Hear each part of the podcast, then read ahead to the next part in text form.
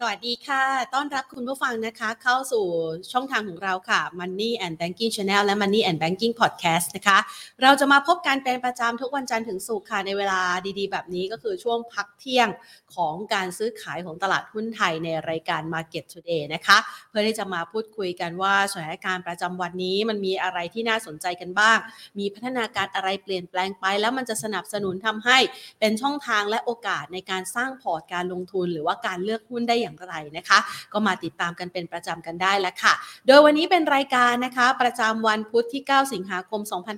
2566 และเป็นวันที่มีตัวเลขเศรษฐกิจหลากหลาย ในขณะเดียวกันก็มีมุมมองในด้านเศรษฐกิจ หรือแม้กระทั่งนะคะ มุมมองที่เกี่ยวข้องกับเรื่องของการเมืองมาฝากกันด้วยนะคะ หลังจากที่ช่วงระยะเวลาที่ผ่านมาจะเห็นได้ว่าบรรยากาศการลงทุนของตลาดหุ้นไทยนั้นถูกกดดันด้วยประเด็นสำคัญ นั่นก็คือประเด็นเรื่องของการเมืองนะคะ แถมยังมีช่วงเวลาที่มันคาบเกี่ยวกันแบบนี้ หลาย ๆ คนกังวลใจว่าพอมันมีปัจจัยอะไรเข้ามาสนับสนุน แต่ถ้ามันไม่มีแรงซื้อสัอย่างเนื่องจากความเชื่อมั่นในด้านการเมืองเนี่ยหายไป การลงทุนมันก็ไม่ขยับขยื่นตามนะคะ ดังนั้นเนี่ยในช่วงจังหวะเวลานี้ถึงแม้ว่าจะมีการประกาศข่าวดีๆ เรื่องของผลประกอบการ หรือแม้กระทั่งเรื่องของปัจจัยอะไรที่เป็นสตอรี่เฉพาะตัว มันอาจจะไม่ได้ทำให้ตลาดหุ้นนั้นปรับตัวได้อย่างคึกคักโดดเด่นสักเท่าไหร่แหล้วค่ะ แต่ว่าล่าสุดเนี่ยนะคะถ้าหากว่าเราจับตาเกี่ยวกับความเคลื่อนไหวทางด้านการเมือง วันนี้ทางด้านของเพื่อไทยเองนะคะก็มีการออกมาแถลงข่าวนะคะ เกี่ยวกับเรื่องของการรวบรวมอีก 6 พัก เพื่อที่จะมาจัดตั้งเป็นรัฐบาลนะคะ พร้อมกับสนับสนุน ในการโหวตชื่อคุณเศรษฐาทวีสินเป็นนายกรัฐมนตรีนะคะ โดยคาดหมายแล้วก็มั่นใจค่อนข้างมั่นใจเลยว่าการโหวตในครั้งนี้น่าจะผ่าน เพราะว่าการรวบรวมเสียงครั้งใหม่นี้น่าจะเกินกึ่งหนึ่งได้ โดยชื่อพักร่วมรัฐบาลนะคะที่จะเข้ามาเพิ่มเติมก็คือประชาชาติชาติพัฒนากล้า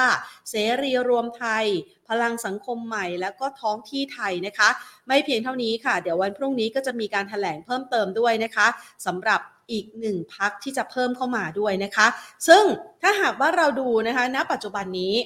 เราไปดูนะคะ หลายๆคนบอกว่า เอ๊ะ ตอนนี้ ได้รายละเอียดกี่เสียงแล้วนะคะ ทางด้านของนายแพทย์ชนละนาน สีแก้วหัวหน้าพักเพื่อไทยระบุบอกว่า ตอนนี้เนี่ยถ้าหากว่าจับมือนะคะ เดี๋ยวจะมีการประกาศในวันพรุ่งนี้ในการจับมือกับพักภูมิใจไทยด้วยนะคะ ซึ่งอพอรวมเสียงกันทั้งหมดนี้นะคะ ก็คือมีเสียงสนับสนุนนะคะ ที่อ๋อวันพรุ่งนี้นะคะจะมีการประกาศนะคะ ความร่วมมือกับพักชาติไทยพัฒนานะคะ ซึ่งพอรวมเสียงทั้งหมดแล้วเนี่ยนะคะ ก็จะได้กว่า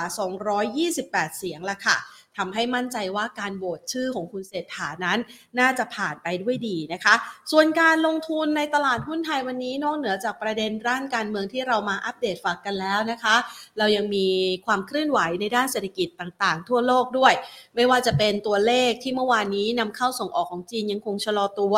มาวันนี้เนี่ย CPI ของจีนเปิดเผยมาก็ต่ำกว่าคาดการนะคะ ปรับตัวเพิ่มขึ้นแค่นิดเดียว 0.3%นะคะทำให้นักเศรษฐศาสตร์ของจีนเองก็ระบุบอกว่า ตอนนี้เนี่ยจีนก็เข้าข่ายเหมือนกัน เพราะว่าประชาชนค่อนข้างระมัดระวังการใช้จ่าย อุปสงค์ความต้องการสินค้าก็ชะลอตัวลงนะคะ อาจจะเข้าสู่ภาวะเงินฝืดไหมต้องรอติดตาม ในขณะเดียวกัน ณปัจจุบันนี้เนี่ยนะคะ อีกหนึ่งประเด็นที่หลายฝ่ายจับตาก็คือว่าในช่วงที่ผ่านมา มีการปรับลดอันดับเครดิตของสหรัฐอเมริกาลงนะคะ แล้วล่าสุดมูดี้ก็เพิ่งมีการปรับลดอันดับเครดิตในฝ้าฝั่งของธนาคารสหรัฐลงด้วย เนื่องจากกังวลเกี่ยวกับความสามารถในการดำเนินธุรกิจในอนาคตข้างหน้า แถมอาจจะมีประเด็นเรื่องของวิกฤตของธนาคารที่เคยเกิดขึ้นในช่วงที่ผ่านมานะคะเป็นปัจจัยกดดัน ดังนั้นหลาย ๆ ปัจจัยนี้แหละค่ะยังคงมีทิศทางของการ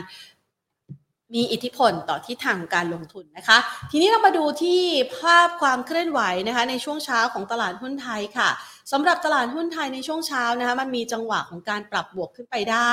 เล็กน้อยนะคะ แต่สุดท้ายแล้วเนี่ยในการปิดตลาดภาคเที่ยงค่ะสำหรับวันนี้ตลาดหุ้นไทยปิดตลาดภาคเที่ยงนะคะ ดูยังไม่ค่อยสดใสสักเท่าไหร่นะคะ ประเด็นสำคัญที่ต้องจับตาก็คือสัปดาห์หน้านะคะว่าสุดท้ายแล้วเนี่ย สัปดาห์หน้านั้นความเคลื่อนไหวจะเป็นอย่างไร คือเมื่อเช้าตลาดหุ้นไทยบวกไปได้ค่อนข้างจะดีนะคะ แต่ว่าสุดท้ายแล้วมีแรงเทขายทำกำไรออกมา คือขึ้นไปทดสอบแนวต้านที่ 1,526.90 จุดนะคะ แล้วก็มาปิดตลาดภาคเที่ยงที่ 1,518.60 จุด ด้วยมูลค่าการซื้อขาย 23,987 ล้านบาท 5 อันดับหลักทรัพย์ที่มีมูลค่าการซื้อขายสูงสุดในเช้าวันนี้ค่ะ KBank เริ่มฟื้นแล้วนะคะ บวกมา 2%กว่า KCE ขยับเพิ่มขึ้น 2.38%เดลต้าปรับลดลง 4.87% CPO ปรับลดลง 0.42%และฮาน่าขยับลดลงไป 1.55%ค่ะ ดังนั้นต่อจากนี้เนี่ยนะคะเราจะวางแผนการลงทุนอย่างไรหลังจากที่แนวโน้มของตลาดหุ้นไทยนะคะยังไม่สามารถฟื้นตัวได้อย่างสดใสนะคะ เราจะไปพูดคุยกันนะคะกับทางด้านของนักวิเคราะห์ ก่อนอื่นขอขอบพระคุณผู้สนับสนุนของเราค่ะ บริษัท True Corporation จำกัดมหาชน บริษัทเมืองไทยประกันชีวิตจำกัดมหาชน และทางด้านของธนาคารไทยพาณิชย์จำกัดมหาชนค่ะ ไปพูดคุยประเด็นการเคลื่อนไหวของตลาดหุ้นไทยในวันนี้กันนะคะ กับทางด้านของคุณถนอมศักดิ์สหรัชชัย ผู้ช่วยกรรมการผู้จัดการจากกรุงไทยเอ็กซ์ปริงค่ะ สวัสดีค่ะพี่หนอมค่ะสวัสดีครับคุณแอนครับ ค่ะ วันนี้ดูเหมือนว่าตอนช่วงแรก ๆ ของตลาดหุ้นไทยดูเหมือนว่าจะมีแรงส่งนะคะ แต่สุดท้ายแรงส่งเนี่ยดูไม่ค่อยคึกคักสักเท่าไหร่ แนวโน้มของตลาดหุ้นไทยในช่วงนี้ยังคงถูกกดดันอยู่พอสมควรเลยค่ะพี่หนอม เรามองแนวโน้มการลงทุนยังไงบ้างคะ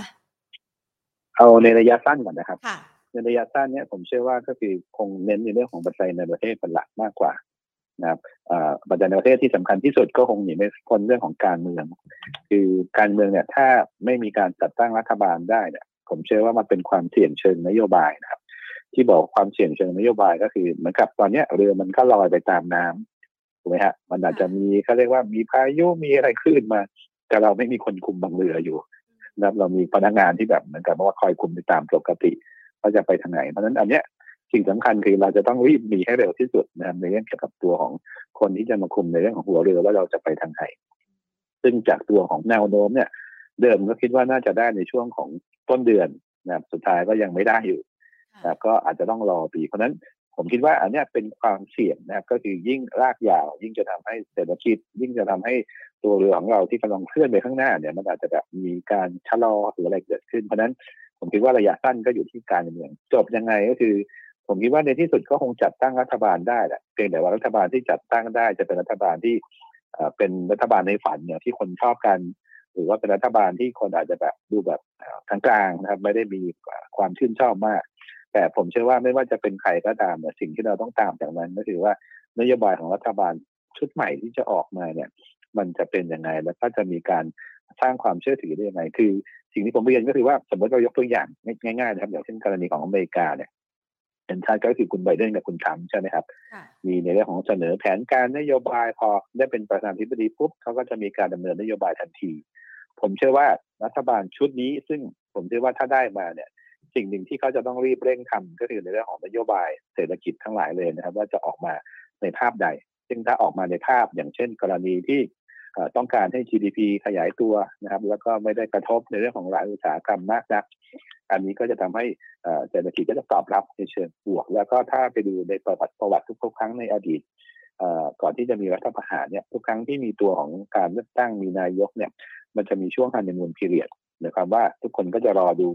วันนี้มีมาตรการกระตุ้นลดภาษีมีการเหมือนกับว่าแจกเงินดิจิทัลอะไรก็ตามซึ่งอันนี้ผมเชื่อว่าเป็นสิ่งที่ตลาดกำลังรอภาพนี้อยู่ แต่ว่าเนื่องจากว่าภาพนี้ยังไม่เกิดนะครับ ตอนนี้ก็คือยังไม่ชัดเจนเพราะนั้นหุ้นก็จะในลักษณะของการ ปรับตัวลดลงหรือว่าซึมลงอย่างต่อเนื่อง ดาวไซด์ที่เรามองไว้ตอนนี้ อย่างโจทย์ที่เรียนว่าเอ้เราจะซื้ออินเด็กซ์นระดับไหนดีตรงไหนดีเนี่ยเรามีการประเมินความเสี่ยงนะครับจากกรณีของที่มีการเมืองนี่แหละแต่ถ้าเป็นการกรณีเขาเรียกว่า worst case scenario ของเราก็คืออยู่ที่ประมาณพันสี่ร้อยห้าสิบแปดจุด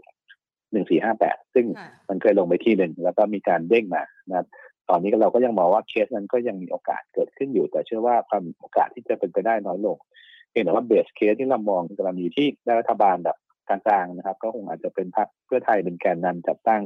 แล้วก็มีนโยบายที่ไม่ค่อยแบบเขาเรียกว่าเน้นในเรื่องของการเท่าเทียมแบบต้องต้องยอมรับนิดนึงนะครับว่านโยบายของพรรคก้าวไกลที่ผ่านมาเนี่ยเขาเน้นในเรื่องของการช่วยคนที่มีรายได้ต่ำนะครับโดยเอาโดยเอาเงินของคนที่มีรายได้สูงมาช่วย มันก็จะกระทบนะครับในเรื่องของบางอุตสาหกรรม แต่ว่าถ้ากรณีของพรรคเพื่อไทยเขาจะเน้นในเรื่องของการขยาย GDP ให้มันโตก่อน หมายความว่าทุกคนที่อยู่ในเรือลำเดียวกันเวลาเรือขึ้นมาเนี่ยคลื่นขึ้นมาเนี่ย ทุกคนก็ได้เรือเล็กเรือน้อยได้หมด อันนี้ก็จะเป็นจุดที่ทำให้ตัวของตลาดก็มีมุมมองในเชิงที่ดีขึ้น และที่สำคัญเลยผมเชื่อว่าสิ่งหนึ่งนะครับ ถ้าเราไปดูย้อนหลังของประเทศไทยเนี่ยถ้าคุณแพนดูสิบปีย้อนหลังของไทยเนี่ยผลตอบแทนนะครับรายปีใช่ไหมครับว่าเราให้ผลตอบแทนต่อปีแค่ประมาณ 2.5เปอร์เซ็นต์นั่นเองนะครับ ซึ่งถ้าเราไปฝากแบงค์เนี่ย หรือหุ้นปันผลเราได้ประมาณ5-6เปอร์เซ็นต์ใช่ไหมครับ แต่ว่าถ้าเราไปดูก็เซ็ตผลตอบแทนของ SET Index 10ปีย้อนหลังเนี่ยได้ประมาณ2.5เปอร์เซ็นต์เองซึ่งถือว่าต่ำมาก ผมคิดว่าส่วนหนึ่งก็คือเป็นผลจากที่ผ่านมาเราไม่เคยออกไปรถโชว์ต่างประเทศ เราไม่เคยมีการดึงดูดในเรื่องของต่างชาติเข้ามาลงทุนมากขึ้น ผมเชื่อว่ารัฐบาลชุดใหม่เนี่ยน่าจะเป็นรัฐบาลที่น่าจะช่วยทำให้ศักยภาพของตลาดหุ้นไทยในอนาคตดีขึ้น เพราะนั้นความเสี่ยง ตอนนี้ผมคิดว่ามันเป็นระยะสั้น เพราะนั้นจุดที่เรามองปัจจุบันก็คือว่าแค่ว่าจะหาจุดซื้อตรงไหนนะบางคนบอกว่าตรงนี้แพง เช่นระดับพันห้าร้อยยี่สิบแพงไหม ถ้าเราไปดูระดับของพันห้าร้อยี่สิบสมมติผมตีง่ายๆนะครับว่า PE เราอยู่ที่เรามี EPS ประมาณร้อยบาท แต่ตอนนี้อยู่ประมาณเก้าสิบนะครับต่ำกว่านั้นนะครับเอ่อ PE ก็อยู่ที่ประมาณสิบห้าเท่า แต่ว่าถ้าอยู่ที่เก้าสิบาท PE ก็อยู่ที่สิบเจ็ดเท่า ปกติ PE ของไทยเนี่ยมันอยู่ที่ประมาณกรอบนะครับก็มีตั้งแต่สิบสามไปถึงประมาณสิบเก้าเท่า เพราะฉะนั้นระดับปัจจุบันที่ E PE ประมาณ15ถึง17เท่านี่ถือว่าแพงไหมผมเชื่อว่ามันก็ไม่ค่อยได้แพงมากนะครับ เพราะว่ามันอยู่ที่ว่าซื้อไปแล้วเนี่ย มันมีสตอรี่ที่จะให้ขึ้นหรือเปล่า ถ้าตอนนี้เราไม่มีหัวเรือแล้วไม่ไม่มีสตอรี่ตรงไหมครับ มันก็ไม่มีใครอยากจะเข้ามาลงทุนประเทศไทย อันนี้เห็นชัดเจนดูจากไหนนะครับ ดูจากตัวของฟันโปรนะครับ ฟันโปรนะครับ ถ้าเราไปมองหุ้นไทยนะครับ ในช่วงที่ผ่านมาเนี่ยย้อนหลังประมาณห้าหกปีที่ผ่านมาปรากฏว่าฝรั่งไม่เคยซื้อหุ้นไทยเลยนะครับ ปีหนึ่งเก้าก็ขายสามหมื่นสองพันล้านนับทั้งปีปีสองศูนย์ก็ขายสองแสนหกสองหนึ่งขายไปสี่หมื่นแปดมีปีสองสองครับที่มาซื้อสองแสนแล้วก็ปีสองสามนี่ก็คือขายไปแล้วแสนสามนะครับนั้นถ้ามองเนี่ยผมเชื่อว่าตัวที่ทำให้ PE มันจะขยับกับเคลื่อนได้ มันก็ต้องมี liquidity driven ก็คือจากฝรั่ง หรือ foreign fund flow เพราะนั้นถ้าถามผมเนี่ย foreign fund flow จะมาเมื่อไหร่นะนั่นแหละเป็นจุดที่จะทำให้เราเข้าไปซื้อสำหรับคนที่ต้องการซื้อณณจุดไหนจุดหนึ่งแต่ว่าถ้าเรายังไม่รู้ว่าฝรั่งจะกลับมาหรือเปล่าระดับ PE ประมาณ 15ถึง17 เท่าแพงไหมผมก็ว่าไม่ได้แพงมากนะครับเพียงแต่ว่าต้องเลือกตัวนิดหน่อย อันนี้ก็จะเป็นจุดที่ทำให้เรากลับเข้าไปลงซื้อได้ อันนี้สำหรับภาพที่คนลงทุนระยะกลางๆหน่อย แต่ว่าถ้าสั้นมากนะครับ ตอนนี้ภาพใหญ่ก็คือว่าเทคนิคเนี่ยไม่ควรจะหลุดพันห้าร้อยสิบห้าจุด ถ้าหลุดเนี่ยมันก็จะไปแถวประมาณพันสี่ร้อยแปดสิบจุด อันนี้กันว่าเทคนิคเฉยๆ แต่ว่าอย่างที่ผมเรียนไปว่าถ้าลงไปแล้วเนี่ย มีวันหนึ่งถ้าถ้าคุณแทนเห็นมีเรื่องการเมืองมาแป๊บเดียวหุ้นวิ่งจากพันห้าร้อยี่สิบไปพันห้าร้อยสี่สิบจุดยี่สิบจุดภายในสองสามชั่วโมงเองอันนี้ก็เป็นลักษณะของการตอบรับ แต่ว่ามีจุดหนึ่งที่เราจะต้องระวังถ้าใครมองในเรื่องของทิศทางของดัชนีนะครับคือแต่ก่อนเนี่ยเราซื้อขายแล้วประมาณ แปดหมื่นเก้าหมื่นล้านถูกไหมครับเพราะนั้นสัดส่วนของต่างชาติซึ่งเดิมในอดีตเนี่ยมันไม่ได้มีอิทธิพลเยอะต่อหุ้นไทย เพราะว่าจะมีรายย่อยประมาณหกสิบเปอร์เซ็นต์ครับมีตัวของฝรั่งประมาณสามสิบสามสิบห้าแต่ตอนนี้ปรากฏว่าสัดส่วนฝรั่งเนี่ยปาเข้าไปห้าสิบกว่าเปอร์เซ็นต์ที่เยอะมากที่รีเทลส่วนใหญ่ตอนนี้ก็ไม่ค่อยลงทุนการชะลอลงทุน เพราะว่ายังไม่มีประเด็นอะไรเชิงบวกมากอันนี้มันจะทำให้ตลาดก็เรียกว่าเวียงผันผวนนี่แหละผันผวนสูง อย่างกรณีที่ผมเรียนอะยี่สิบจุดแป๊บเดียวในสองสามชั่วโมงก็ทำได้ เพราะฉะนั้นทุกคนที่ลงทุนช่วงเนี้ยจะต้องมีการตั้งสติไว้นิดนึง ถ้าคุณเป็นคนลงทุนระยะสั้น ถึงจุดที่คุณจะทำกำไร คุณก็ทำกำไรนะแต่ว่าถ้าคุณเป็นคนลงทุนระยะยาว คุณก็ไม่ต้องแพนิกนะครับรอทุกครั้งที่มันลงมาแรงๆคุณก็หาจังหวะซื้อ ถ้าคุณเชื่อว่าในเรื่องของภาพข้างหน้าเนี่ย เรามีสัญญาณที่น่าจะเป็นเชิงบวกมากขึ้น ก็จะเป็นจุดซื้อในขณะที่ระดับเมื่อกี้อินเด็กที่บอกไปแล้วว่าถ้ามองในเชิงของ fundamental value ตอนนี้พันสี่ร้อยห้าสิบจุดแถวนั้นน่าจะเป็นจุดที่แย่ที่สุด แย่ที่สุดหมายความว่าถ้ามันกลับไปที่เป้าหมายประมาณพันห้าร้อยแปดสิบถึงพันหกร้อยยี่สิบจุดสมมตินะฮะมันก็ได้ประมาณสองร้อยห้าสิบจุดร้อยหกสิบจุด ซึ่งถือว่ามีอัพไซด์เปอร์เซ็นต์ค่อนข้างเยอะ แต่ผมเชื่อว่า ปีนี้เนี่ยอาจจะยากหน่อยนิดนึงเพราะว่าต้องเลือกตัวเล่นสองก็คือว่าวิธีการลงทุนในช่วงระยะสั้นเนี่ยอาจจะต้องเป็นลักษณะขึ้นก็ต้องขายครับแล้วลงค่อยมาซื้อนะครับ เพราะว่าเหตุผลไม่ได้บอกว่าอยากได้วอลุ่มหรืออะไรก็ตามเป็นผลเพราะว่าตลาดมันเป็นอย่างนั้น เพราะว่าคนที่เป็นเพลเยอร์ใหญ่ของการลงทุนในช่วงนี้ก็คือฝรั่งฝรั่งเมื่อกี้ที่ผมเรียนไปว่าฝรั่งในปีนี้เขาขายไปแสนสามหมื่นหนึ่งพันล้าน แต่ว่าถ้าเราไปดูในตัวของ ที่เขาเล่นเก่งกำไรผ่านตัวของสาสารอนุพันธ์ที่เขาเรียกว่า sensitivity index future เนี่ย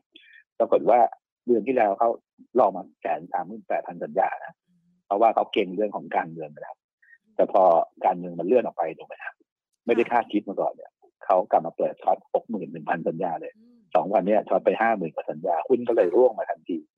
อันนี้ก็เป็นจุดที่ที่เราจะต้องลงทุนเพราะนั้นใครที่จะลงทุนสั้นกลางยาวเนี่ยผมเชื่อว่า เราต้องดูเพลเยอร์ใหญ่นะครับก็คือว่าฝรั่งตอนนี้เขามองยังไงนะครับแล้วก็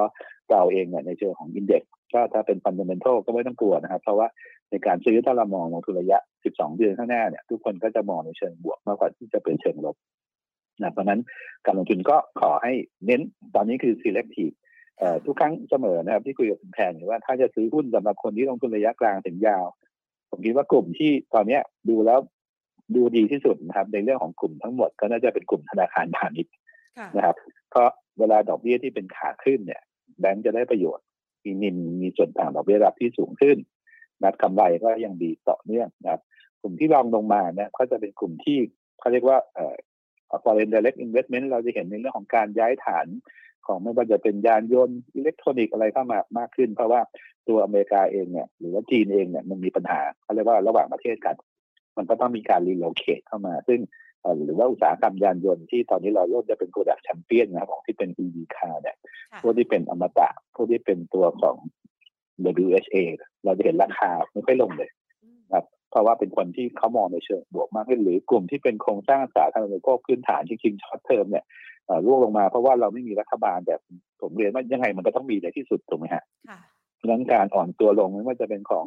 หุ้นเดมนะครับ หรือว่า หุ้นที่เกี่ยวกับอินฟราสตรักเจอร์ทั้งหลายเนี่ยผมเชื่อว่าก็น่าจะเป็นหุ้นที่น่าสนใจสำหรับคนที่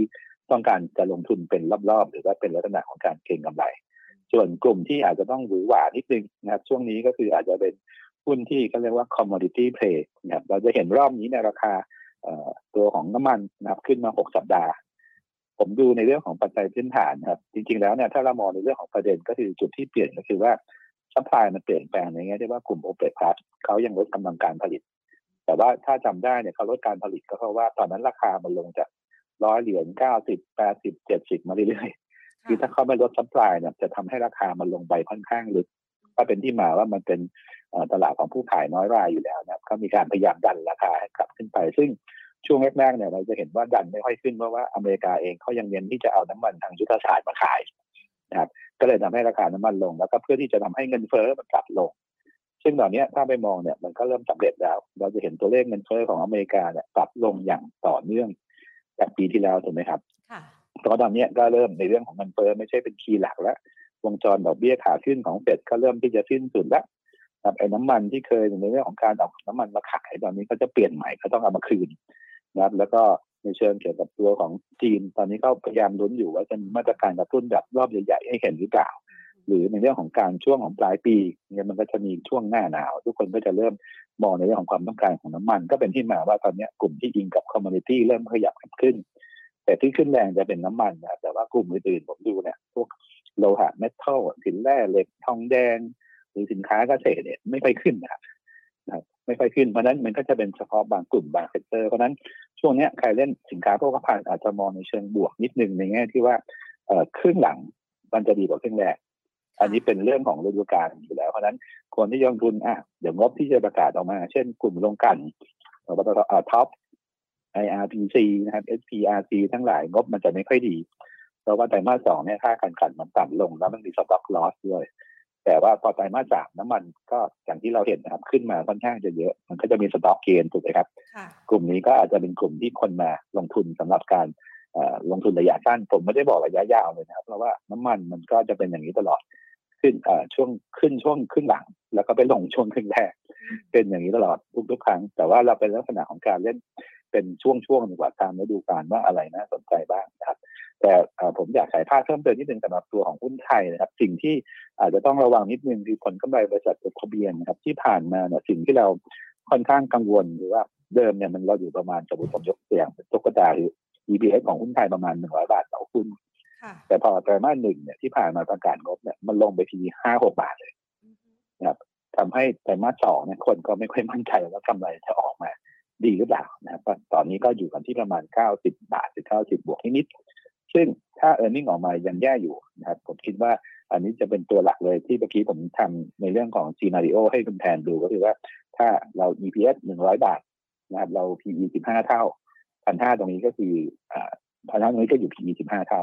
แต่ถ้าเออร์เน็งเราอยู่90บาทปีเราก็อาจจะมา17เท่า เพราะนั้นคีย์สำคัญรอบนี้ต้องตามก็คือว่า EPS ของหุ้นไทยจะขยับขึ้นได้หรือไม่นะอันนี้เป็นตัวแปรระยะสั้นที่จะต้องจับตาครับ ส่วนมุมมองที่ผมคิดว่าต้องระวังนิดนึงก็คือ ในช่วงที่เราไม่มีหัวเรือเนี่ยไอตัวเป้าหมาย GDP ของไทยที่เรามองกันไว้ว่าจะโตประมาณ 3.9เปอร์เซ็นต์3.6เปอร์เซ็นต์นะครับของทางแบงก์ชาติที่เคยพูดไว้เนี่ย ผมเชื่อว่าในการประกาศ GDP ซึ่งเขาจะประกาศวันอังคารหน้านะครับเราเปิดมาสัปดาห์หน้าเนี่ยก็คือได้เห็นเลย GDP ของไทย ซึ่งสัญญาณจริงๆเนี่ยมันถ้าเรามองเยียร์เยียมันยังดูดีอยู่นะเพราะว่ามันเป็นเรื่องของฐานปีที่แล้ว แต่ว่า คนจะมอง quarter to quarter ปรากฏว่าการโตของเรามันค่อยๆโต น้อยลงน้อยลงตามลำดับนะครับ ซึ่งอันนี้ก็จะเป็นตัวแปรสำคัญที่ทำให้เศรษฐกิจของไทยนะครับ ยังเขาเรียกว่าถึงแม้จะโตสูงสามเปอร์เซ็นกว่าก็ตาม แต่ว่าในอัตราการเติบโตที่สูงขึ้นเนี่ย มันไม่ใช่เป็นคนไกจากตัวของภาคการค้าระหว่างประเทศภาคการลงทุนส่วนใหญ่มันเกิดจากภาคท่องเที่ยว ซึ่งนักท่องเที่ยวต่างชาติจากเดิมที่เรา เขาเรียกว่าหายไปเลยนะครับหนึ่งล้านตอนนี้ก็ขึ้นมาประมาณปีนี้จากเดิมตั้งเป้าไว้สามสิบก็เริ่มถอยมาแล้วเหลือยี่แปดหรือยี่สิบเก้าล้านคนนะครับซึ่งอันเนี้ยผมคิดว่าก็จะเป็นเครื่องจักรที่เราปีนี้รับข่าวดีไปหมดแล้ว ปีหน้าถ้าเราไม่มีสตอรี่อะไรใหม่ผมเชื่อว่าหุ้นไทยก็อาจจะไปได้ลำบากถึงบอกว่าเราที่เราต้องรีบมีรัฐบาลเพื่อที่จะมีการส่งสัญญาณนะครับว่า direction ของเราเนี่ยจะไปทางไหน แล้วเราจะมีประเด็นอะไรสำคัญนะเช่น สมัยก่อนเรามีเขาเรียกคนละครึ่งใช่ไหมต่อไปอาจจะมีแจกเงินดิจิตอล whatever แต่อย่างน้อยเนี่ยมันช่วยทำให้ consumption ของตลาดดีขึ้นทำให้เศรษฐกิจมันฟื้นตัวพอทุกคนขายของได้มีกำไรก็เอาภาษีมาจ่ายได้ มันก็จะเป็นคนละวัดที่ดีขึ้นแต่อันนี้คือหุ้นไทยคือพยายามจะให้ความหวังว่าทุกคนอาจจะมองหุ้นไทยลงมาตลอดนะครับ ดูไม่เห็นมีข่าวดีอะไรเลย แต่จริง ๆ มันไอ้ข่าวร้ายมันก็จะมีข่าวดีเพียงแต่ว่า เราต้องอดทน รอนิดหนึ่งเพราะว่าอย่างที่ผมเรียนไปเนี่ยเรารอมาได้หลายปี หลายปีที่ผมเรียนคือฝรั่งเขาขายมาตลอดเมื่อไหร่ก็ตามที่ฝรั่งกลับมานะซึ่งผมบอกแล้วนะถ้าเขาจะกลับมาเนี่ยหนึ่งก็คือเราจะต้องมีอะไรที่จูงใจเช่น GDP เราจะโตห้าหกเปอร์เซ็นต์ถ้าเป็นอย่างนั้นผมว่าเขากลับมาแน่นอนนะครับอันนี้ก็จะเป็นไฮไลท์ที่อยากให้ตาม ส่วนปัจจัยแวดล้อมตอนนี้เนื่องจากหุ้นไทยเมื่อกี้ผมบอกไปคร่าวๆแล้ว ตอนนี้อยู่ในช่วงของการชะลอตัวจนกว่าจะได้พัก พกับได้นายกได้รัฐบาลใหม่ ไม่งั้นหุ้นไทยเราก็จะแกว่งอยู่อย่างนี้ครับพันสี่ร้อยเจ็ดสิบถึงพันห้าร้อยห้าสิบจุด ไม่ไม่หลุดไปตอนเนี้ยถ้าเราได้รัฐบาลที่ผมเรียนไปแล้วว่ามีศักยภาพ มันก็จะวิ่งไปพันหกพันหกร้อยห้าสิบแต่ถ้าเรายังมีการเขาเรียกว่าต่อต้านมีม็อบมีเหลืองแดงอะไรก็แล้วแต่เหมือนสมัยก่อนลงถนน อันนี้ก็อาจจะทำให้ความมุมมองของฝรั่งซึ่งทุกครั้งเวลาที่ สมัยก่อนที่เคยเป็นรถโชว์ต่างชาติหรือแบบถ้าเข้ามาเมืองไทยเขาจะถามเรื่องของบ๊อบมีลงถนนไหมเพราะว่าคนยังจำภาพเดิมๆไว้ได้อยู่นะครับตอนนี้ก็จะเป็นตัวแปรหนึ่งที่ทำให้ต่างชาติเองก็อาจจะต้องระมัดระวังมากขึ้นนะแต่ว่านั่นคือเรื่องของหุ้นไทยนะครับ สิ่งที่อยากจะให้ดูนิดนึงว่า เดี๋ยวนี้การลงทุนไม่ใช่มีเฉพาะหุ้นไทยเป็นแผนเราไปต่างประเทศได้ ที่ผมพูดพยายามพูดอย่างนั้นเพราะว่าหุ้นไทยเราลงทุนแล้วเนี่ย อย่างปีนี้แม้จากครึ่งปีนะครับ ขึ้นมา 44เปอร์เซ็นต์ถูกไหมครับไปไกลแล้ว ถ้าคุณแทนซื้อเนี่ยจากคุณแทนได้ 44เปอร์เซ็นต์ซื้อหุ้นไทยเราติดลบ6เปอร์เซ็นต์นะครับเพราะนั้นมันก็เป็นที่มาว่าช่วงหลังๆเนี้ยคุณไทยเองคนก็ไม่ค่อยได้อยากลงทุนมากขึ้น เพราะว่าอย่างที่เรียนเรามีคอขวดหลายเรื่องดังนั้นอันนี้ก็จะเป็นจุดหนึ่งที่ช่วยสำหรับคนที่ถ้าจะลงทุนตอนนี้ก็ต้องเน้น diversify ลงทุนต่างประเทศเพิ่มมากขึ้นนะในในภูมิภาคใกล้ๆอาจจะมีเวียดนาม นะครับหรือว่าตัวของญี่ปุ่นที่ก็ขึ้นมาแรงเหมือนกัน 20กว่าเปอร์เซ็นต์นะครับยกเว้นจีนตอนนี้ที่ยังดูไม่ค่อยดีเท่าไหร่นะครับส่วนในเรื่องของต่างประเทศทุกคนก็ขึ้นค่อนข้างแรงเช่นเดียวกันผมคิดว่า อันนี้เป็นจุดหนึ่งที่ทำให้มองว่าปีนี้หุ้นไทยอาจจะยังดูไม่ค่อยดีเท่าไหร่ที่บอกอย่างนั้นเพราะว่าเดิมเนี่ยในต่างประเทศสิ่งที่ตลาดกลัวก็คือเรื่องอะไรครับ ก็คือเกิดในเรื่องเกี่ยวกับดอกเบี้ยต้องเป็นทิศทางขาขึ้นเกิดขึ้นดอกเบี้ยแรง ECB ขึ้นดอกเบี้ย BOE ขึ้นดอกเบี้ยเศรษฐกิจก็จะชะลอตัว แต่ว่าสิ่งที่กำลังเกิดขึ้นในช่วงนี้ก็คือว่าสัญญาณดอกเบี้ยขาขึ้นเนี่ยมันกำลังจะสิ้นสุดลงถูกไหมครับ พอสิ้นสุดลงเนี่ยปกติแล้วในสมัยก่อนเนี่ยอดีต สิ่งที่จะทำให้ตัวของเงินเฟ้อมันสิ้นสุดลงหรือว่าดอกเบี้ยขาขึ้นสิ้นสุดลงเนี่ยเศรษฐกิจมันจะต้องแย่มาก การตกงานเยอะขึ้นถูกไหมครับ ทุกอย่างมันจะตามมาด้วยภาวะถดถอย แต่รอบนี้สิ่งที่คนกำลังมองหรือว่าต่างชาติเขาประเมินใหม่ คือว่าจากเดิมเนี่ยที่มองว่าจะเกิดการถดถอยนั้นมันกลายเป็น soft landing คุณจะได้ยินคำว่า soft landing เพิ่มมากขึ้น พอเวลาเกิด soft landing หมายความว่าเศรษฐกิจเนี่ยมันถึงแม้มันจะมีเงินเฟ้อเนี่ยแต่มันไม่ได้แย่นะ ก็คือการจ้างงานก็ยังมีอยู่ ซึ่งผมเชื่อว่าอันนี้มันเป็นสิ่งที่ต้องศึกษาใหม่ในในโลกเลยเพราะว่าสมัยก่อนเราเรียนมาตามทฤษฎีมันจะเป็นอย่างนี้หมด แต่ปีนี้ถ้าเราไปดูของอเมริกาแล้วคุณแพนไปดูเนี่ยโอ้ก็โตเยอะมากนะสามเปอร์เซ็นแล้วก็ไตรมาสสองสามเปอร์เซ็น เดิมเนี่ยเขามองไตรมาสสามไตรมาสสี่เนี่ยจะชะลอตัวแล้วไตรมาสสี่จะเติบโตติดลบ ตอนนี้ก็ยังมองอยู่เหมือนที่เมื่อวานนี้ Fitch Rating อ่าเหมือนที่มูดดี้เขาพูดเมื่อวานนี้เหมือนกันก็คือว่าเขาคิดว่าจะมี mild recession แต่เชื่อไหมครับตอนนี้โบรกเกอร์หลายแห่งที่เป็นโบรกใหญ่ๆเขาปรับมุมมองไปแล้ว ก็คือไอ้ mild recession เนี่ยมีโอกาสเหมือนกันแต่น้อย แต่คิดว่าน่าจะเป็น soft landing แต่มาสามมันจะโต3.5แต่มาสี่โต1.5เท่ากับอเมริกาเนี่ยโต จากเดิมที่คุณคิดว่าจะโต 0.5 เนี่ยโตไป 3เปอร์เซ็นกว่า เวลาเศรษฐกิจเขาโตขนาดนี้ทำไมบริษัทจดทะเบียนเขาก็จะต้องดีขึ้นถูกไหมครับ ก็เป็นที่มาว่าตอนเนี้ยถ้าจะลงทุนเนี่ยคนก็ยังมองว่าอเมริกาน่าสนใจ หรือเขาจะมาลงทุนเขาก็ยังลงทุนในเมืองต่างประเทศมากกว่า หรือว่าถ้าสมมติตอนนี้ไม่มั่นใจที่จะลงทุน ถ้าเราลงทุนในตราสารหนี้ตัวของอเมริกาเองระยะยาวตอนนี้ก็ให้ยูประมาณสี่เปอร์เซ็นกว่า สี่เปอร์เซ็นกว่าหมายความว่าอะไรหมายความว่าถ้าสมมติเราไม่รู้จะทำอะไรเราไปฝากเงินเนี่ยซื้อธนบัตรได้สี่เปอร์เซ็นต์ละถ้ามาดูในเมืองไทยเนี่ย ตอนนี้เราลงทุนฝากแบงก์เราได้เท่าไหร่ครับไม่ถึงสองเปอร์เซ็นต์นะครับ อันนี้ก็จะเป็นจุดหนึ่งที่ผมเชื่อว่ามันก็เป็นจุดต่างนะครับที่เราจะดึงดูดให้ต่างชาติมาลงทุนในเมืองไทยเนี่ยแต่สิ่งที่ผมพยายามเปรียบเทียบให้ดูเนี่ยเรายังด้อยกว่าเขาหลายจุดนะครับก็ทำไมเขาต้องมาลงทุนเมืองไทย นะครับในเชิงของการเปรียบเทียบนะครับเพราะฉะนั้นผมถึงบอกว่าช่วงเนี้ยในในเรื่องของการลงทุนอาจจะต้อง diversify นิดนึงก็อาจจะต้องมีการปรับมุมมองไปซื้อนะครับในเรื่องของตลาดหุ้นต่างประเทศเพิ่มมากขึ้น หรือไม่อย่างนั้นก็คือในเรื่องของ asset allocation นะตอนนี้ทุกคนจะพูดถึง asset allocation เยอะมาก เช่น ซื้อพันธบัตรดีไหมเพราะว่ายูของพันธบัตรตอนเนี้ยสี่เปอร์เซ็นที่ผมเรียนไปห้าปีสิบปีได้สูงขนาดเนี้ยผมว่าทุกคนที่เกษียณอายุ สี่ถึงห้าเปอร์เซ็นโดยที่ไม่มีความเสี่ยงทุกคนก็อยากได้นะครับอันนี้ก็จะเป็นจุดที่ทำให้ตัวของบอลยูนะครับยังยังคนยังมีความต้องการ หรือว่าตลาดพันธบัตรยังเป็นตลาดที่น่าสนใจสำหรับการลงทุน ซึ่งถ้าเป็นอย่างนั้นขึ้นมาเนี่ยเวลายูของพันธบัตรที่สูง การลงทุนในหุ้น ถ้าหุ้นให้ผลตอบแทนต่ำเช่นสี่เปอร์เซ็นห้าเปอร์เซ็นมันไม่คุ้มค่า ราคาหุ้นมันก็จะต้องมีการกลับลงมา พื่อที่จะให้อยู่สูงผมพยายามพูดถึงพวกที่เป็น property fund พวกวีดอะไรตรงเนี้ยที่ตอนในช่วงที่ผ่านมามันลงมากันค่อนข้างเยอะนะมันก็จะต้องมีการอาจารย์หรือปรับลง ซึ่ง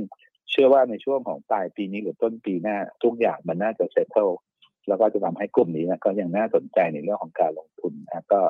โดยภาพรวมก็พยายามให้เห็นภาพง่ายๆก่อนนะครับว่า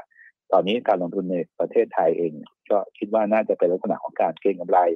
รอประมาณสองเดือนหลังจาก settle เรียบร้อย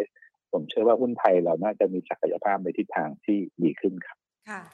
มีอีกหนึ่งประเด็นค่ะพี่หนอมคะที่ออกมาในช่วงนี้นะคะ นั่นก็คือเรื่องของการที่ดัชนีที่ตลาดหลักทรัพย์กำลังจะทำใหม่นะคะเซ็ตร้อยกับเซ็ตห้าสิบที่จะ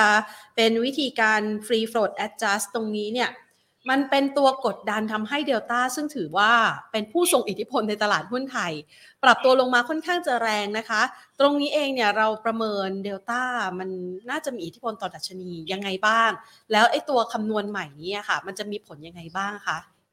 คือจริงๆ มันไม่ใช่เป็นเรื่องใหม่คุณแพนคือเดิมเนี่ย ผมจำได้ว่าเขามีการศึกษาของตลาด แล้วก็ก็เอามาใช้กับ SET fifty กับเซ็ตร้อยแต่มีคนคัดค้าน นะครับคัดค้านเพราะว่าหุ้นบางตัวที่เราเคยดูใน cap ใหญ่ เช่น AOT แต่ว่าไม่มีสภาพคล่องเนี่ย มันจะหลุดถูกไหมครับ ซึ่งถ้าหลุดไปเนี่ยมันหมายความว่าเอ๊ะปกติต้องซื้อ AOT แล้วพอไม่ซื้อ AOT เนี่ย มันทำให้เสน่ห์ของหุ้นตัวนี้มันหายไปหรือเปล่ามันก็เลยเป็นที่มาว่ามันมี SET free float ใหม่ ประเด็นของผมก็คือว่ามันถ้ามองในเชิงของของ index ที่มันมี underlying เนี่ย underlying มันค่อนข้างจะคล้ายกันมาก ถูกไหมครับ เพราะว่าเจ็ดร้อยก็คือหุ้นห้าสิบตัวร้อยตัวเหมือนกัน แต่ต่างจากตัวของ underlying ซึ่งใน underlying อันใหม่เนี่ย free float ก็คือพวกที่เป็นเดลต้าหรือว่าหุ้นที่มีตัวของ float ต่ำเนี่ยก็คือไม่ได้เข้าคำนวณตรงข้ามคนที่มี float เยอะๆเช่นกลุ่มแบงค์นะก็จะมีตัวน้ำหนักเพิ่มขึ้น ซึ่งถ้ามองในภาพรวมผมดูแล้วมันไม่ค่อยแตกต่างจากอันเดิมเท่าไหร่อันที่สองคือสมมติว่าถ้าคุณแทนจะต้องเปรียบเทียบเนี่ยกองเก่ามันมีอยู่แล้วเนี่ยคำถามว่ามีกองใหม่แสดงว่ามันจะต้องมีการออกกองใหม่ ถูกไหมครับไอ้กองเก่ายังไงก็ไม่มีผลกระทบ เพราะว่าถ้าคุณไม่ไปถอนเนี่ย โอกาสที่ที่มันจะมีการเปลี่ยนแปลงกับราคาหุ้นผมเชื่อว่ามีจำกัด มันอยู่ที่ว่า new อันนี้เป็น new product ใหม่ ออกมาแล้วเนี่ย มันจะคนสนใจมากหรือน้อยขนาดไหนนะซึ่งที่ผ่านมาผมต้องยอมรับนิดนึงว่าถ้าเราพูดถึงสมัยก่อนเราซื้อ SET fifty หรือว่าเซ็ต ร้อยเนี่ย เพราะเราซื้อกองทุน LTF RMF เพื่อลดหย่อนภาษีถูกไหมครับ ทุกคนก็จะไปซื้อพวกนี้หมด แต่ตอนนี้ไอ้ที่กองทุนลดหย่อนภาษีเนี่ยมันไม่ค่อยมีแล้วเท่าไหร่ ผมก็เลยไม่ค่อยมั่นใจว่าถึงแม้ว่าจะเริ่มใช้ก็ตามเนี่ยผลกระทบนะครับ ในเรื่องเกี่ยวกับตัวของหุ้นเนี่ยอาจจะมีบ้างในแง่ว่า ถ้ากองใหม่ที่ออกมาจะออกเน้นกีผลมาเลยไม่มีใครออกกองเก่าเลยที่เป็น SET fifty อ่าอันนี้ก็จะมีผลกระทบเช่นเราก็ว่าหุ้นที่อยู่ในอ่ที่เป็น SET fifty เดิมนะครับ ก็จะมีการถูกลดน้ำหนักลง แต่ตรงกันข้ามก็คือว่าถ้าออกกองใหม่แล้ว คนยังมองว่ามันไม่ค่อยได้ต่างจากกองเดิมเท่าไหร่ตรงนี้ อันนี้มันก็จะทำให้ไอ้กองใหม่ก็ไม่ได้มี impact กับตัวของกองเดิมอย่างที่คุณแพนพยายามถามว่าแล้วเดลต้าจะมีผลต่อเดิมไหมก็ยังมีอยู่ครับเพราะอะไรเพราะ market cap ของประเทศมันก็ยังอยู่ตรงนี้ที่ที่เรามองคือยกเว้นว่าเราเปลี่ยนแบบว่า SET50 เราไม่ใช้ SET50 แล้วเราใช้ SET50 FF อะอันนี้มีผลแน่นอนครับมีผลชัดเจน แต่อันนี้มันเป็นแค่อีกตัวหนึ่งที่ประกาศออกมาถูกไหมเป็น new product ซึ่งอันนี้ผมก็เลยบอกว่าเอ๊ะผลกระทบมันก็จะไม่เหมือนกันครับ มันก็จะต่างกัน คุณแพนเราเข้าใจใช่ไหมที่บอกไป อันนี้มันเป็นเรื่องของ product ใหม่ ซึ่งจริง ๆ ถามผมเนี่ยผมอยากให้ตลาดช่วยออก product ใหม่ที่เกี่ยวข้องกับ อย่างเช่นเออมันมีหุ้นที่เป็นสมมติอะไรที่เกี่ยวข้องกับ AI เทคหรือว่าแบ่งเป็นพวกที่เป็น ESG ซึ่งเราว่ามีอยู่แล้วนะแต่ว่าไอ้ที่อยากได้ก็คือพวกที่เป็น tech AI พวกเนี้ยและเขาหาหุ้นเข้ามาในกลุ่มนี้มากขึ้นแล้วเราก็ออกเป็น product พวกนี้ออกมา ผมเชื่อว่าถ้ามีไอ้อย่างเงี้ย คนจะสนใจมากขึ้นถูกไหมครับเพราะว่าเวลาตอนนี้คนจะถามเวลาซื้อหุ้นอะไรที่เกี่ยวกับกระแส AI บ้างเกี่ยวกับแมสแซหรือเทคบ้าง ของเรามันไม่ได้มีเราจะต้องมาแยกซื้อในกระดาษเองว่าอาจต้องหมายความว่าต้องเป็น ICT หรือเปล่า หรือว่าต้องเป็นชิ้นส่วนอิเล็กทรอนิกส์หรือเปล่า หรือตัวนี้ใช่หรือเปล่าถูกไหมฮะ แต่ถ้าเรามีหมวดหมู่ที่มันใช่ขึ้นมาชัดเจนแบบออกมาคล้ายๆกันไปเลยอย่างทำคล้ายๆกันอะไรนี้เนี่ยคล้ายๆกับ SET50 มันยังชื่อ SET50 เป็น SET tech ก็ได้ผมเชื่อว่าอันนี้อันนี้น่าสนใจและทำให้เปิดกองมาเนี่ยควรจะมีการจองเยอะเวลาจองเยอะหุ้นพวกนี้ก็จะมี cap ใหญ่ขึ้น แล้วมันก็จะให้เสน่ห์ของมันก็ก็น่าสนใจมากขึ้นอันนี้ในความเห็นส่วนตัวนะครับคือไม่ได้ว่าอะไรเพียงแต่ว่าในเชิงของภาพรวมเนี่ยผมเชื่อว่าที่การประกาศออกมา มันก็มีผลแต่ว่าคงไม่ได้เยอะมาก เพราะว่าถ้าเราไม่ได้เปลี่ยนตัวของ SET50 กับเซนร้อยเดิม ซึ่งผมซื้อ RMF อยู่แล้วยังอยู่ใน SET50 อยู่ แล้วผมไม่ได้เปลี่ยนอะไร มันก็จะไม่มีผลกระทบในเชิงของของราคาหรือว่าการต้องเปลี่ยนแต่มันจะขึ้นอยู่กับการออกกองใหม่มากกว่าครับเราคงได้เห็นภาพชัดๆนะคะเพราะว่าหลาย ๆ คนค่อนข้างกังวลใจแล้วมันก็อาจจะมีผลกระทบต่อตัวหุ้นนะคะ ทีนี้มาดูต่อค่ะพี่หนอมคะ เมื่อสักครู่นี้เนี่ยพี่หนอมอธิบายรายละเอียด แล้วก็ระดับดัชนีเอาไว้เรียบร้อยแล้ว อยากจะให้พี่หนอมย้ำอีกสักครั้งนะคะสำหรับท็อปพีคที่นักลงทุนสามารถทยอยสะสมได้ ในระดับดัชนีตั้งแต่พันห้าลงไปใช่ไหมคะณนะปัจจุบันที่เรายังมองอยู่ เราเลือกมาสักสี่ห้าตัวได้ไหมคะพี่หนอมเพื่อที่จะให้คุณผู้ชมได้ไปจัดพอร์ตแล้วก็ศึกษาเพิ่มเติมกันนะคะใช่ครับอย่างตัวแรกที่มองส่วนใหญ่ก็จะเป็นพวกอย่างเบนนะครับก็คือรถไฟฟ้า ตอนนี้ก็คือเปิดประเทศแล้วทุกอย่างก็คือกลับสู่ภาวะปกตินะครับจำนวนรถไฟฟ้า route มันก็จะกว้างมากขึ้นครับ แล้วก็รวมถึงโครงการสาธารณูปโภคใหม่ๆ ที่จะเปิดขึ้นหลังจากตัวได้รัฐบาลชุดใหม่ ผมเชื่อว่าตัวนี้ก็เป็นหุ้นที่น่าสนใจนะครับแต่เป็นตัวของ BEM นะครับ ซึ่ง BEM เนี่ยในเชิงของ upside ก็ถือว่ายังมีค่อนข้างจะสูง อันนี้อิงจาก Bloomberg consensus แต่ที่ให้อยู่ค่อนข้างจะสูงย้ำไปประมาณ 19เปอร์เซ็นได้ ก็ถือว่าเป็นหุ้นที่น่าสนใจตัวแรกนะครับ ที่มอง อันที่สองก็คือถ้ามองในเชิงแบบเขาเรียกว่าความเสี่ยงต่างๆไม่ได้มองความเสี่ยงเยอะๆนะครับ ก็จริงๆ ผมเลือกแบงค์แบงค์ที่เลือกเนี่ยจริงๆ ถ้าแบบคนซื้อแบบเขาเรียกว่าปลอดภัย BBL แต่ผมคงเลือกกรุงไทยแบงค์มากกว่า ต้องขอตัวแต่นี้เป็นบริษัทแม่ของเรานะครับผมบอกว่าในเชิงของโกลดหรือว่าเอาลูกมันมีความน่าสนใจมากกว่าเมื่อเทียบกับแบงก์เทียบเพราะทุกคนรู้อยู่แล้วว่าแบงก์เทียบเป็นยังไงนะครับคือตั้งสำรองสูงรายได้ดีแต่ปันผลระหว่างปีเนี่ย ต่ำมากนะครับคือไปเอาไม่ค่อยสูงเท่าไหร่ครับขณะที่ตัวของเหมือนกับ KTB ค่อยๆปรับตัวดีขึ้นมินขยับกว้างขึ้นดอกเบี้ยขาขึ้นช่วยทำให้ธุรกิจดีขึ้นผผมก็เลยคิดว่าตัวของ KDB นั้นจะเป็นตัวที่น่าสนใจ ตัวที่สองนะครับก็ยังมีอัพไซด์อยู่เช่นเดียวกัน ส่วนตัวที่สามเนี่ยที่เลือกนะครับ ผมคิดว่ามีหุ้นที่ยิงกับการบริโภคในประเทศนะครับ เช่นตัวของค้าปลีกนะครับ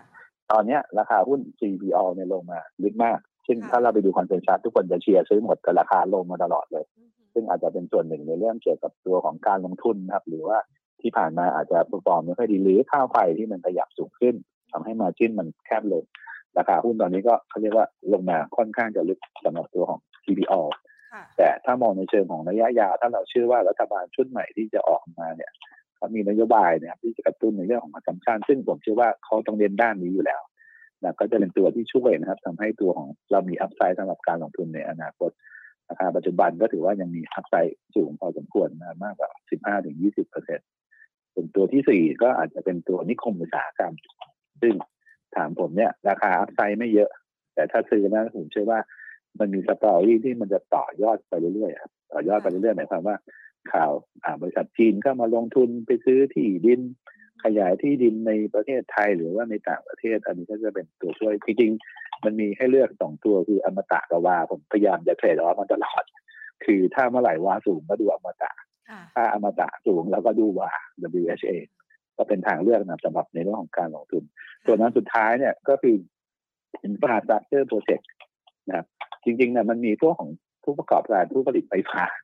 ซึ่งมันลงมาลึกมากแรงมาก ทั้งทั้งที่ในเชิงของการทำธุรกิจเนี่ยค่อนข้างจะเป็นลักษณะแบบเราขายไฟแล้วมันก็มีความมั่นคงสูงนะครับเพราะนั้นถ้าไม่ได้มีการเปลี่ยนแปลงในเรื่องของนโยบาย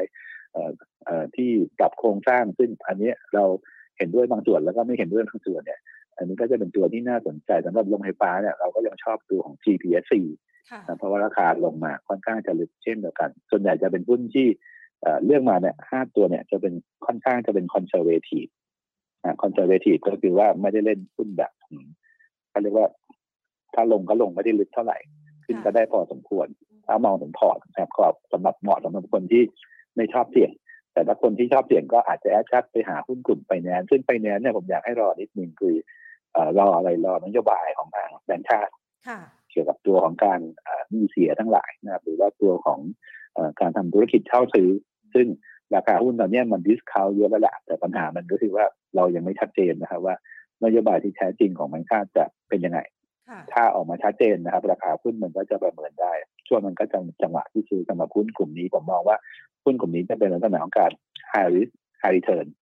สำหรับตัวของไฟแนนซ์นะครับนะคะอ่าได้ไว้นะคะสำหรับ การลงทุนนะคะใน 5 ตัวท็อปพิกนะคะแล้วก็เป็นรายอุตสาหกรรมที่น่าสนใจในการลงทุนนะคะ ทีนี้มาถึงคำถามนะคะ ขออนุญาตพี่หนอมนะคะ ตอบคำถามคุณผู้ชมกันสักหน่อยนะคะ คุณผู้ชมก็ส่งเข้ามาน่าจะเกี่ยวเนื่องกับ CP ด้วยนะคะ กรณีของ CP Extra ราคาหุ้นเนี่ยปรับตัวลดลงมาเรื่อยๆ อันนี้ก็เป็นหนึ่งในความกังวลใจของ CPO ด้วยใช่ไหมคะ เรามองยังไงบ้างแล้ว CP Extra เนี่ยที่ลงมาเรื่อยๆ คุณผู้ชมบอกว่าทุนเนี่ย43 บาท 50 ถัวที่เท่าไหร่ดี ยังมีภาพของการฟื้นตัวยังลุ้นได้อยู่หรือเปล่าคะอ่าอันหนึ่งก็คือเรายังไม่ได้ทำพื้นฐานหุ้นตัวนี้นะครับ แต่ผมบอก story ตัวนี้ก่อนก็คือเดิมเป็นแมคโครซึ่งเดิมที่ผ่านมาเนี่ยก็คือในเชิงของราคาก็อาจจะต้องบอกว่าค่อนข้างสูงนิดนึงเมื่อเทียบกับตัวของ earning ที่ผ่านมา tentative เนื่องจากว่าแนวโน้มกำไรที่ออกมาไตรมาสหนึ่งกับไตรมาสสองจริงใกล้ๆกัน ครับไม่ได้แบบดีขึ้นนะครับหรือว่าไม่ได้แย่ลงมาก แต่ว่าครึ่งหลังก็คาดหวังในเรื่องของการเปิดสาขา หรือว่าในการเพิ่มจำนวนสาขาขณะเดียวกันนะถ้า same store sale เริ่มดีขึ้น consumption กดกลับมาเนี่ยผมเชื่อว่ากลุ่มนี้ก็น่าสนใจเพียงแต่ว่ากลุ่มนี้อย่างที่ผมเรียนไปว่าตอนเนี้ยกำลังซื้อของคนเริ่มลดลงใช่ไหมครับเรามีหนี้ครัวเรือนเยอะ แล้วเราไม่มีในเรื่องของมาตรการคนละครึ่งหรืออะไรก็ตามเนี่ย ผมเชื่อว่าอันนี้ก็เป็นหนึ่งในเหตุผลที่ทำให้ราคาหุ้นถึงแม้ว่า เรามองว่ามันน่าสนใจในพื้นฐานนะครับ แต่ว่า story ที่สมมติว่าผมบอกให้คุณแผนซื้อตัวเนี้ยเพราะราคาหุ้นมันจะดีแต่ถามว่าถ้าพูดแค่นี้คนจะซื้อไหมคนก็ไม่ซื้อแต่ถ้าผมเพิ่มไปหน่อยว่าในอนาคตเขากำลังจะเปิดในเรื่องของสาขานะ แล้วก็รัฐบาลกำลังจะแจกเงินให้คนไปซื้อในใกล้บาทบืนบาทราคาหุ้นตัวนี้จะเป็นยังไงครับ มันก็จะปรับสูงขึ้นทันที เพราะนั้นอันเนี้ยเป็นตัวหนึ่งที่ถ้ามองในเชิงของการคาดหวังเนี่ย ผมเชื่อว่ารัฐบาลใหม่เนี่ยจะเป็นตัวที่สร้าง ความคาดหวังได้ดีกับหุ้นตัวนี้นะครับ แต่พอดีถ้าให้ผมเลือกผมเลือก CBO ไว้ก่อนครับค่ะอ๋อเลข CPO แล้วถ้าเกิดว่าคือคุณผู้ชมบอกว่ากังวลใจอยู่พอสมควร เพราะว่ามีทุนอยู่ที่ 43 บาท 50 ตรงนี้เนี่ย 32 แล้วแนะนำถั่วไหมคะพี่หนอม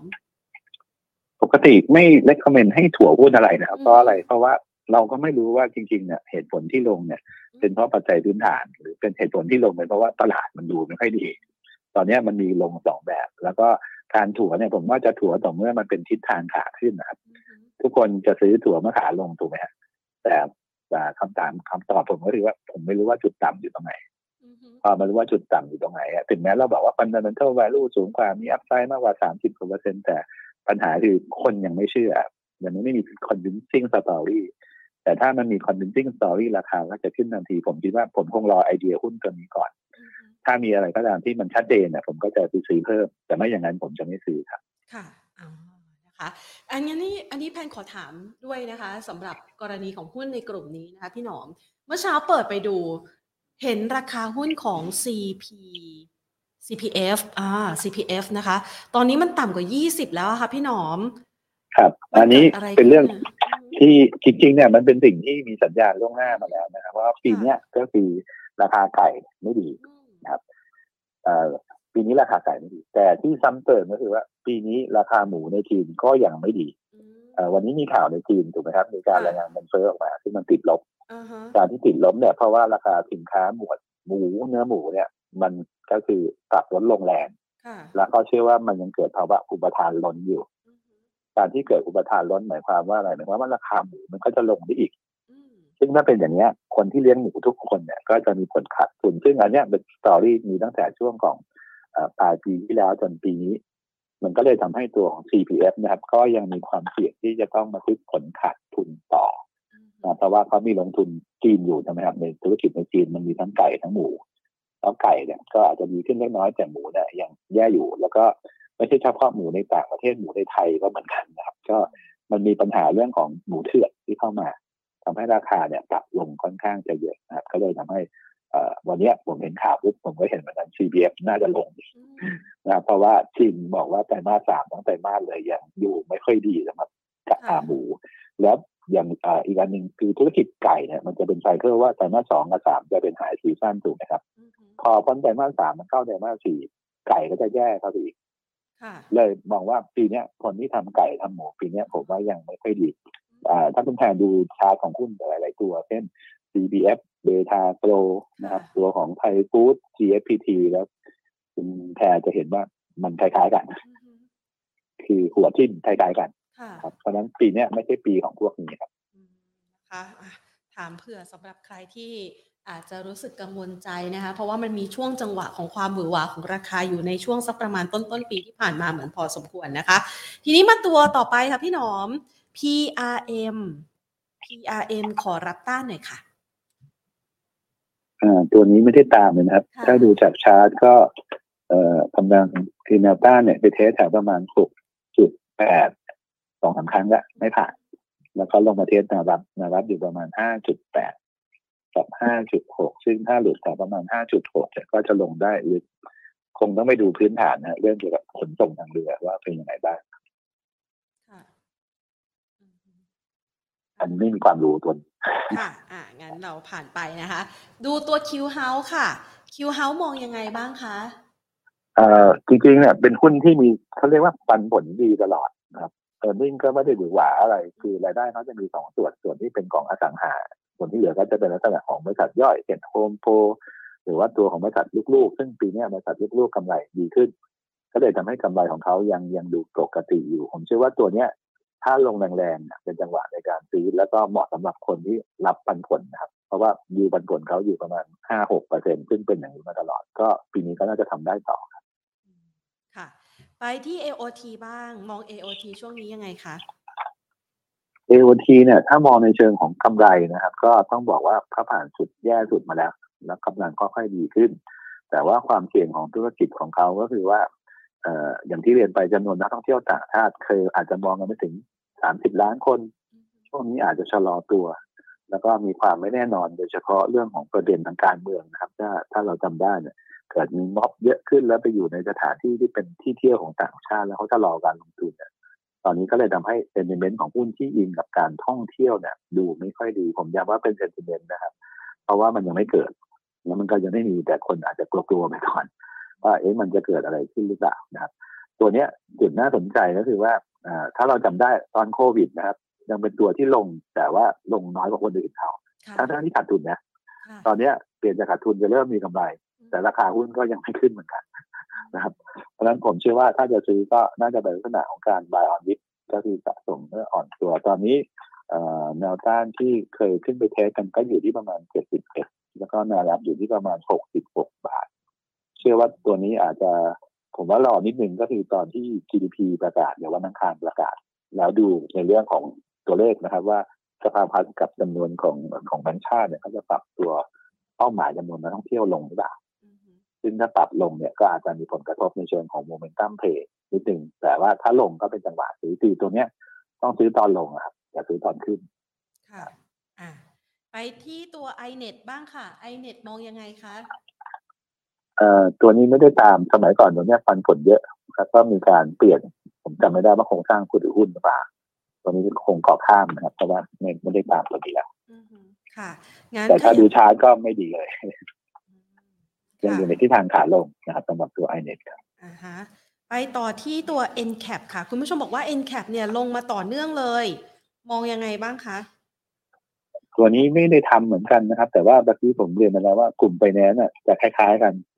ตอนเนี้ยมันถูกแต่ในเรื่องของของการเข้าไปซื้อเนี่ย ผมเชื่อว่ามันยังมีความเสี่ยง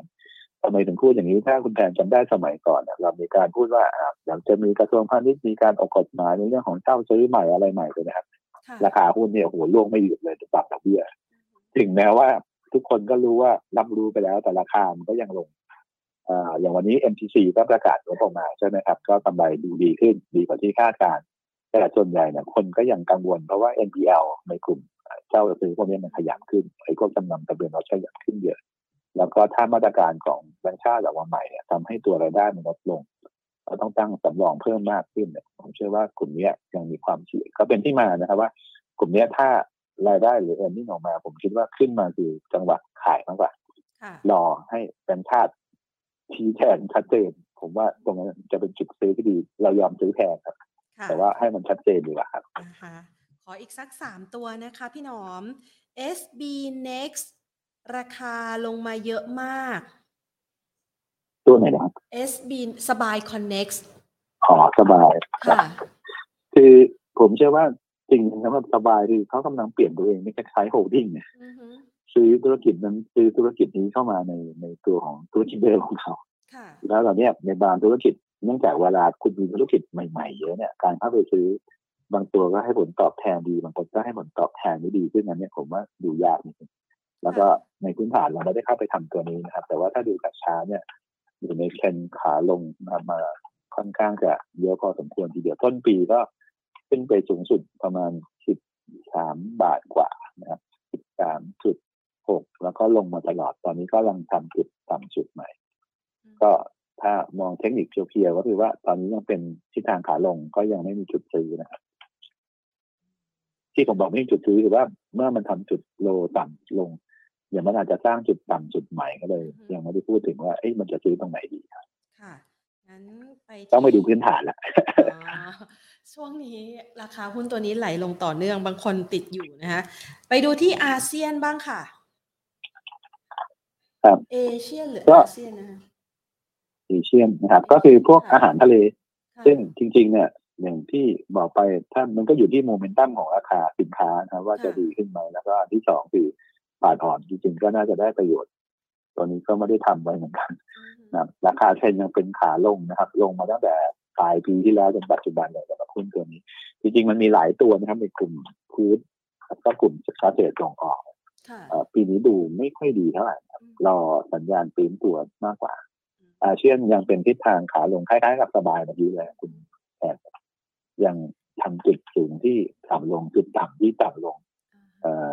เคยไปต่ำสุดเมื่อรอบหนึ่งสองสองปีกว่าสามปีเนี่ยอยู่ที่ประมาณหกจุดห้าคือยังมีโอกาสต่ำกว่านี้อีกอืมอันต้องไปดูพื้นฐานเพราะว่า ถ้าผมไม่ได้ดูพื้นฐานผมก็ไม่ค่อยมั่นใจเท่าไหร่ว่า มันจะอยู่ที่เท่าไหร่ครับ งั้นตัวสุดท้ายค่ะพี่หนอมคะขออนุญาตเป็นตัวโนเบิลค่ะ ตัวอสังหามองบ้างคะจริงๆ property มีหลายตัวนะครับ ที่สมมุติว่าคนชอบกันอยู่เช่น land and house AP อะไรก็ตามโนเบิลก็จะเป็นอีกประเภทหนึ่งที่เน้นลูกค้ากับต่างชาติจีนเยอะหน่อยพอหลังๆ ปีที่แล้วเนี่ยเขาจะค่อนข้างดีมีข่าวขายได้เยอะ พอเจอโควิดเข้าไปมันก็ชะลอใช่ไหมครับ แล้วที่นี้ก็มีปัญหาด้วยก็เลยชะลอ ต้องรอดูในเรื่องของโปรเจกต์ใหม่ๆนะครับที่จะออกมาเนี่ยจะ จะมีมากหรือน้อยขนาดไหนเพราะที่ผ่านมาเนี่ยจุดเด่นเขาคือเขาขายดีแล้วเขาปันผลเยอะครับตอนนี้พอมัน back to normal เดี๋ยวต้องกลับไปดูนะครับ ว่ายอดธุรกิจเนี่ยมันปรับตัวดีขึ้นมากกว่าน้อยขนาดไหน ราคาปัจจุบันกำลังพยายามจะยืนหาฐานอยู่คำถามว่ายืนหาฐานทางเทคนิคก็ถือว่าลงมาแรงๆ แล้วกำลังทำจุดต่ำจุดที่คิดว่าน่าจะยืนอยู่ได้แถวประมาณสี่จุดเนี่ยประมาณแถวๆนี้สี่บาทสิบสตางค์ถ้ายืนไม่ได้ก็จะล่วงลงไปต่อ ก็คล้ายๆกับตัวอื่นเลยครับส่วนใหญ่ที่ถามมาทุกตัวจะเหมือนกันหมดเลย ก็คืออย่างหนึ่งคือว่า มันลงแล้วลงอีกอะใช่ค่ะ ภาพยังดูไม่ค่อยสู้ดีซึ่งซึ่งจริงๆ ถ้าจะเล่นพวกนี้ผมแนะนำก็คือว่าปกติถ้ามันหลุดตั้งแต่เส้น moving average สิบวันก็ต้องขาย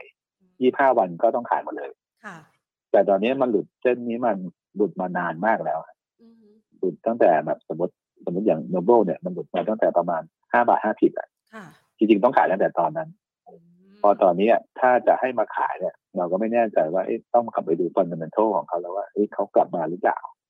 คือขายไปอาจจะเป็นจุดต่ำสุดก็ได้นะนี่เลยต้องต้องต้องถึงบอกว่าต้องให้กลับไปดูปัจจัยพื้นฐานนิดนึงครับผมได้เลยค่ะ วันนี้ถามพี่หนอมหลายตัวเลยเลยค่ะ แล้วก็ได้ตัวท็อปพิกนะคะ มาจัดพอร์ตการลงทุนกันนะคะ ต้องขอขอบพระคุณพี่หนอมมากนะคะสำหรับวันนี้ค่ะขอบคุณครับคุณแพนครับ สวัสดีทุกคนครับ คุยกันสนุกสนานเลยนะคะ กับพี่หนอมนะคะ คุณถนอมศักดิ์สหรัชชัยนะคะผู้ช่วยกรรมการผู้จัดการจากทางด้านของกรุงไทย X Spring นะคะมาให้ไอเดียในด้านการลงทุนกันนะคะ คือให้รายละเอียดเลยนะคะเพื่อที่จะประเมินว่า ณระดับดัชนีที่เท่าไหร่ ถึงจะบอกว่าหุ้นไทยเนี่ยราคาถูก และแน่นอนว่าเจ้าภาพหรือเจ้ามือสำคัญเลยนะคะ ที่เรารอให้เขาใส่เงินกลับเข้ามาก็คือนักลงทุนต่างชาติ พร้อมจัดท็อปพิกนะคะเป็นตัวหุ้นที่น่าสนใจในการลงทุน ต้องบอกคุณผู้ชมอย่างนี้ค่ะ หลายท่านสอบถามเข้ามาตัว CPO นะคะกับ GPSC นะคะเป็นตัวที่พี่หนอมแนะนำนะคะ ดังนั้นลอง skip ไปฟังกันได้นะคะ ว่า Top Pick ที่พี่หนอมแนะนำนั้นมีตัวไหนกันบ้าง แล้ว story ที่น่าสนใจนั้นเป็นอย่างไรนะคะ มาทิ้งท้ายกันในวันนี้ค่ะ ฝากเอาไว้สำหรับงานมหกรรมการเงินโคราชครั้งที่ 17 นะคะ ที่เราจะไปเจอกันในวันที่ 18-20 สิงหาคมนี้ที่ MCC Hall The Mall โคราช ครั้งนี้เนี่ยนะคะ ไปพร้อมกับโปรโมชั่นต่างๆ สุด พิเศษเลยละค่ะ ช่วงนี้เนี่ยดอกเบี้ยขาขึ้นด้วยนะคะ และธนาคารต่างๆ ก็เริ่มมีการออกแคมเปญโปรโมชั่นอัตราดอกเบี้ยเงินฝากแบบเร้าใจ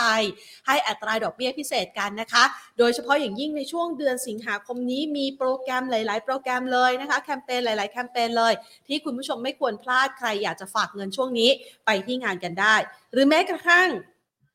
ช่วงนี้เองเนี่ยนะคะ ใครอยากจะขอกู้เงินอัตราดอกเบี้ยดีๆ คือ ดอกเบี้ยเนี่ยมันก็จะขยับขึ้นตามทิศทางของอัตราดอกเบี้ยของคณะกรรมการนโยบายการเงินนะคะ ซึ่งล่าสุดเนี่ยวันนี้ทางด้านของท่านผู้ว่า ดรเศรษฐพุทธสุทธิวานารพุทธท่านผู้ว่าการธนาคารแห่งประเทศไทยเพิ่งส่งสัญญาณมาเองนะคะว่า ปีนี้เพิ่งขยับขึ้นดอกเบี้ยไป2.25%นะคะ ในวันที่ 2 สิงหาคมที่ผ่านมา ปีนี้แนวโน้มดอกเบี้ยไม่มีการปรับลดนะคะ แต่กำลังจะพิจารณาว่าจะขึ้นหรือจะคงในการประชุมครั้งต่อไปนะคะ ดังนั้นใครที่อยากจะล็อกดอกเบี้ยดีๆนะคะ มางานนี้ได้เลย สินเชื่อบ้านนะคะ สินเชื่ออัตราพิเศษต่างๆ สินเชื่อส่วนบุคคลนะคะ มาที่นี่หรือว่าใครอยากจะลงทุนหุ้นกองหุ้นทองกองทุน ประกันชีวิต ประกันสุขภาพประกันวินาศภัยมาร่วมงานกันได้นะคะ และในวันเสาร์ เสาร์ที่ 19 สิงหาคมค่ะ ในช่วงเวลาบ่าย2นะคะ เราจะมาคุยกันแบบจุใจเลย 1 ชั่วโมงเต็ม กับแนวโน้มการลงทุนของตลาดหุ้นไทยนะคะ วิเคราะห์สิว่าหลังจากที่เราเห็นพัฒนาการทางการเมือง ถ้าคลายล็อกจริงๆเนี่ยมันจะเป็นโอกาสในการ ปรับให้ดัชนีตลาดหุ้นไทยไปได้ไกลแค่ไหน และหุ้นที่ยังมีอัพไซด์เด่นที่น่าสนใจในการที่จะซื้อต่อเนี่ยนะคะ จะมีตัวไหนบ้าง โดยเฉพาะอย่างยิ่งใครสนใจในภาพทางเทคนิคก็มาคุยกันได้นะคะ โดยในครั้งนี้ค่ะ พี่กระทิงอ้วนของเราคุณสมพงษ์เบญจเทพานันผู้ช่วยกรรมการผู้จัดการฝ่ายวิเคราะห์หลักทรัพย์ จากบริษัทหลักทรัพย์ไอรานะคะ จะไปร่วมเป็นวิทยากรให้ความรู้กัน ซึ่งคุณผู้ชม สามารถไปชมกันได้นะคะ ไปพูดคุยกันได้ที่ชั้น 3 MCC Hall The Mall โคราชค่ะ และสามารถรับชมผ่านไลฟ์ของเราได้นะคะหลากหลายช่องทางเลย Facebook Live Money and Banking Channel Money Expo การเงินธนาคาร และก็ YouTube Live ค่ะ Money and Banking Channel นะคะ เราไปพบกันนะคะ 19 สิงหาคมนี้นะคะ เราไปเจอกันที่ MCC Hall The Mall โคราชนะคะ ใครไปที่นั่นก็แวะเวียนกันไปทักทายกันได้นะคะ หรือว่าอยากจะไปใช้โปรโมชั่นต่างๆ ที่น่าสนใจก็ไปกันได้แล้วค่ะ วันนี้ฝากเอาไว้นะคะสำหรับกิจกรรมที่น่าสนใจ แล้วก็ไอเดียในด้านการลงทุน หมดเวลาลงแล้วละค่ะลากันไปก่อนนะคะ สวัสดีค่ะ